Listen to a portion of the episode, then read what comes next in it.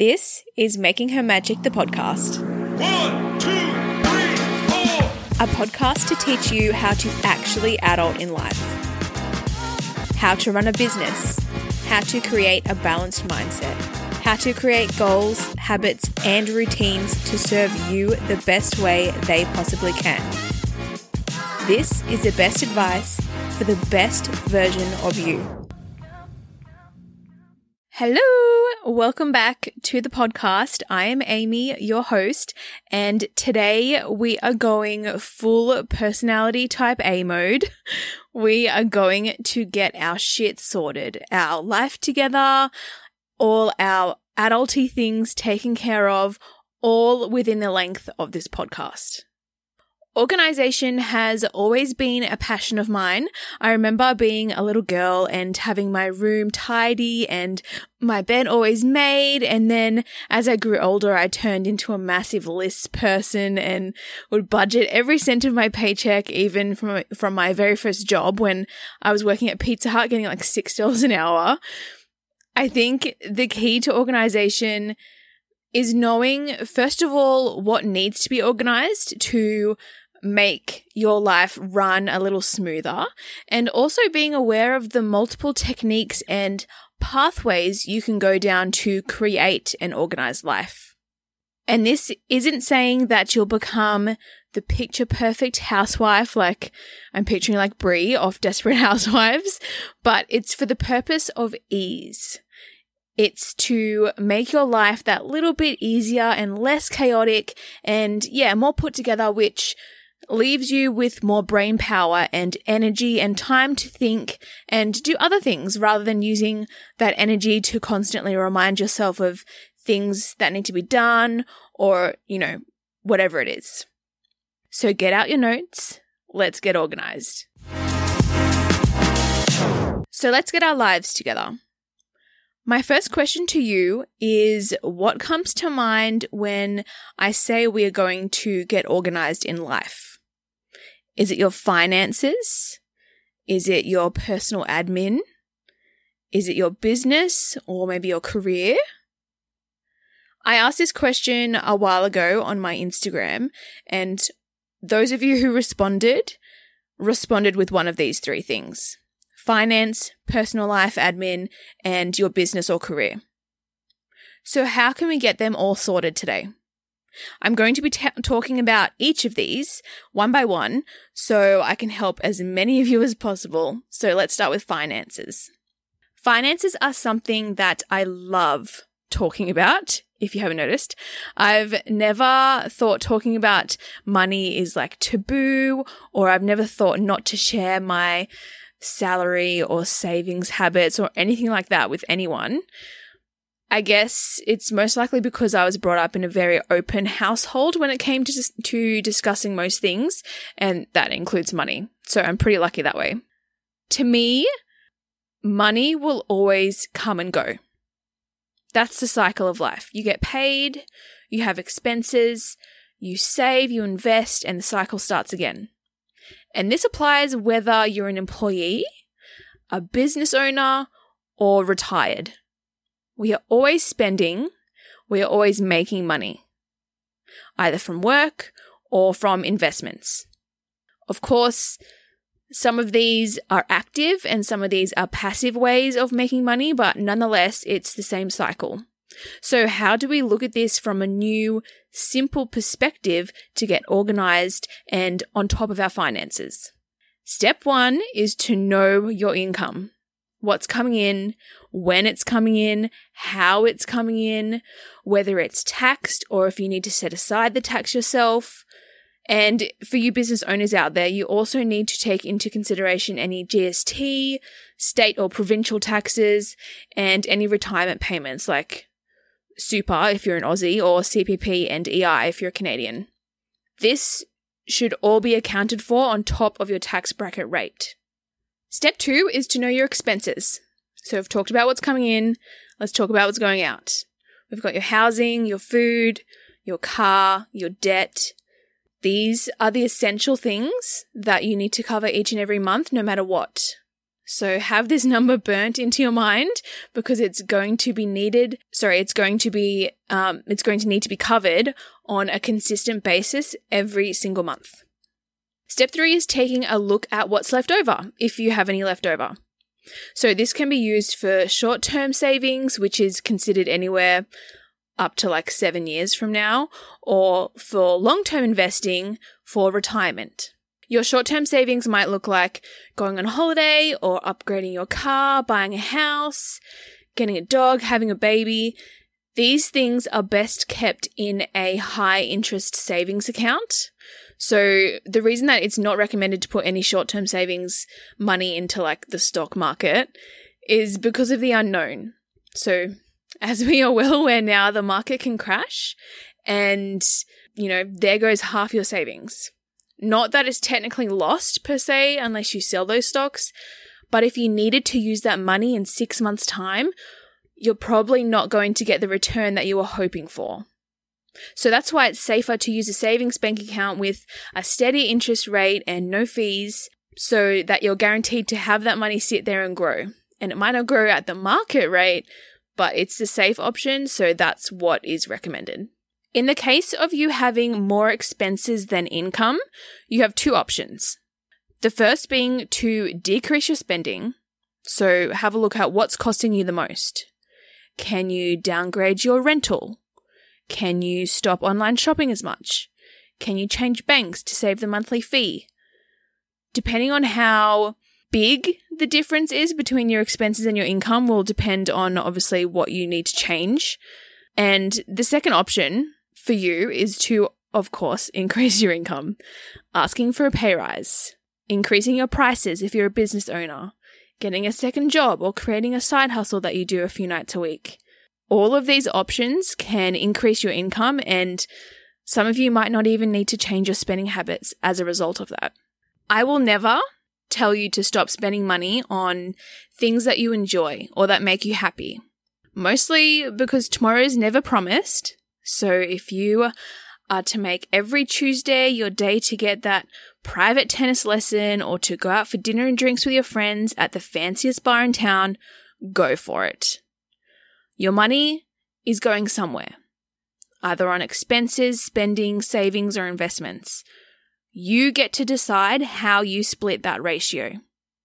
And what I recommend to do is to create a spreadsheet or like a table chart on your notes um, the Notes app on your phone that tracks all of these things.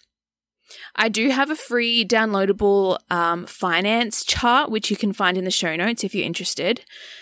Having a visual on like exactly what you're dealing with is so helpful when it comes to organization because you're not just relying on your memory. It's, you know, right there in front of you and it takes away the excuses of like forgetfulness and unawareness, which is super important.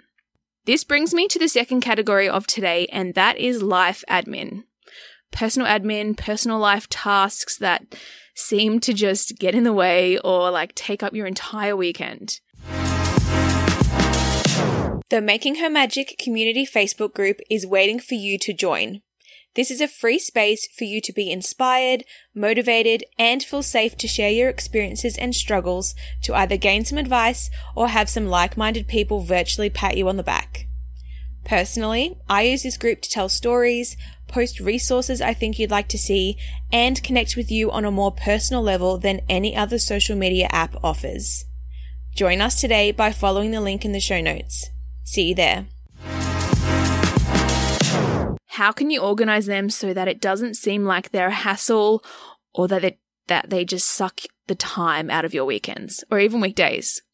This is how I like to do it. When it comes to my personal life admin, I use to-do lists. I keep this list in the notes app again on my phone and I add it um, I add to it whenever it's necessary. So I have them broken down actually into three sections and that is to do tomorrow, to do this week, and to do in the future, meaning more than a week away.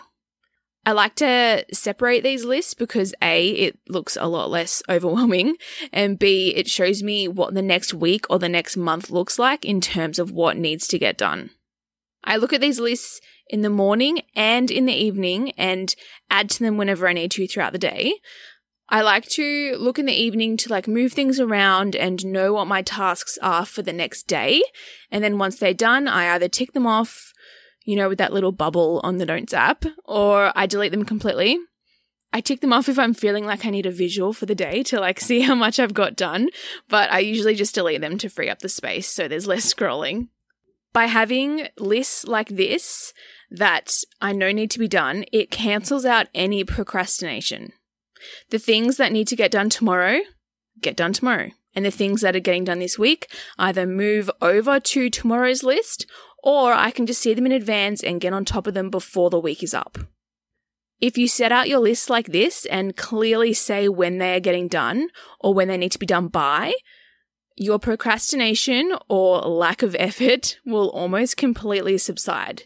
Because what's the point of making lists if they're never ending and they just become like a someday job? There's no point. By clearly telling yourself this is getting done tomorrow, it's getting done this week, you've made yourself accountable. Because if that task is still there by the end of the day or by the end of the week, either something's gone wrong and you need to revisit, or you didn't attempt it. And that's just letting yourself down. You wouldn't let your loved ones down or your boss down, so why would you do it to yourself? Think of your personal life admin as a personal job. It needs to be done, it has a deadline, and you create the space to do that. Okay, this leaves me with business and or career organization. So because this is a podcast and not a one-on-one, this is not really direct advice, but I can give general advice. In general, you should have a few standard procedures in place that you get on top of every single month within your business and your career. And it's the following. So, number one, tracking your income and expenses, like what we spoke about with the finance section. Knowing the general ball- ballpark of both of these figures, if not exact, is super important to be on top of for growth. So, whether you own a business and you're tracking your sales, or whether you're an employee and you're having a look at when's the last time that you actually got a promotion or a pay increase, What's inflation looking like? What are my expenses looking like? What do they look like together? Number two, setting your hours. As a business owner, it can be pretty hard to switch off, but it's so important to do so. And I know that in the employee world, it's getting to be the same because of technology and, you know, it's so easy to communicate and get things done remotely. Know your hours of on and off. Let your staff and your colleagues and your boss know what your hours are if they don't tell you what your hours are. you are entitled to personal time and you don't have to be switched on 24 7. Number three, knowing your role. As a business owner, you might be the only one working within the business, or you might have an assistant or multiple employees. Whatever it is, you need to know what your role is exactly. Is it to serve the clients or produce the product or be the marketer or the idea factory or to manage the employees? There are a ton of roles that need to be stepped into, but the last thing you want to do is to add extra work on top of what you should be doing. If you have a manager, then you shouldn't really be managing your staff. If you have a bookkeeper, you shouldn't be balancing the books. Know your role and what is requi- required from you in order to have the business or your position as an employee run smoothly without any extra unnecessary workload. And if you're an employee and you're asked to do extra jobs from your boss or from your manager, this needs to be a sit down meeting and a new contract needs to be drawn up with more pay. I will say this until the cows come home. Jobs are a two way street you make them money and they pay you accordingly. You don't owe them any extra than what is required or written in your contract. And if they want you to do more, you need to get paid more.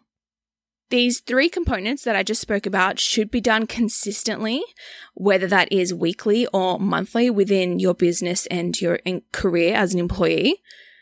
Almost see it as like a pit stop that you must do in order to keep going. It's great to know where you're at with each of these components because at the end of the day, if you don't know your cash flow or you don't set boundaries or you don't know what your exact position or role is, then you can't really expect to power ahead or be organized in any way at all. Without these, you'll feel confused and you might feel overwhelmed and just all over the shop. All right, finance, personal admin, business, and career. These are the categories I've given my best organization, organization tips to you in today's potty. What did you think of them? Maybe you're doing some of them or all of them already. Or what I hope is that you've learned at least one new thing that you could implement into your life to make you feel even more organized and like you have your shit together. Please send this to a friend or share in your stories so more people can get around to making her magic the podcast. I hope you have a fabulous day. I'll talk to you next week. One, two, three, four. Thank you so much for listening to another episode of the podcast. I know how valuable your time is, so I really appreciate you choosing to tune in every single week. If you haven't already, please follow at Making Her Magic on Instagram and come and join our free Facebook community by searching Making Her Magic Community in the Facebook app. Don't forget to wear sunscreen today. Bye!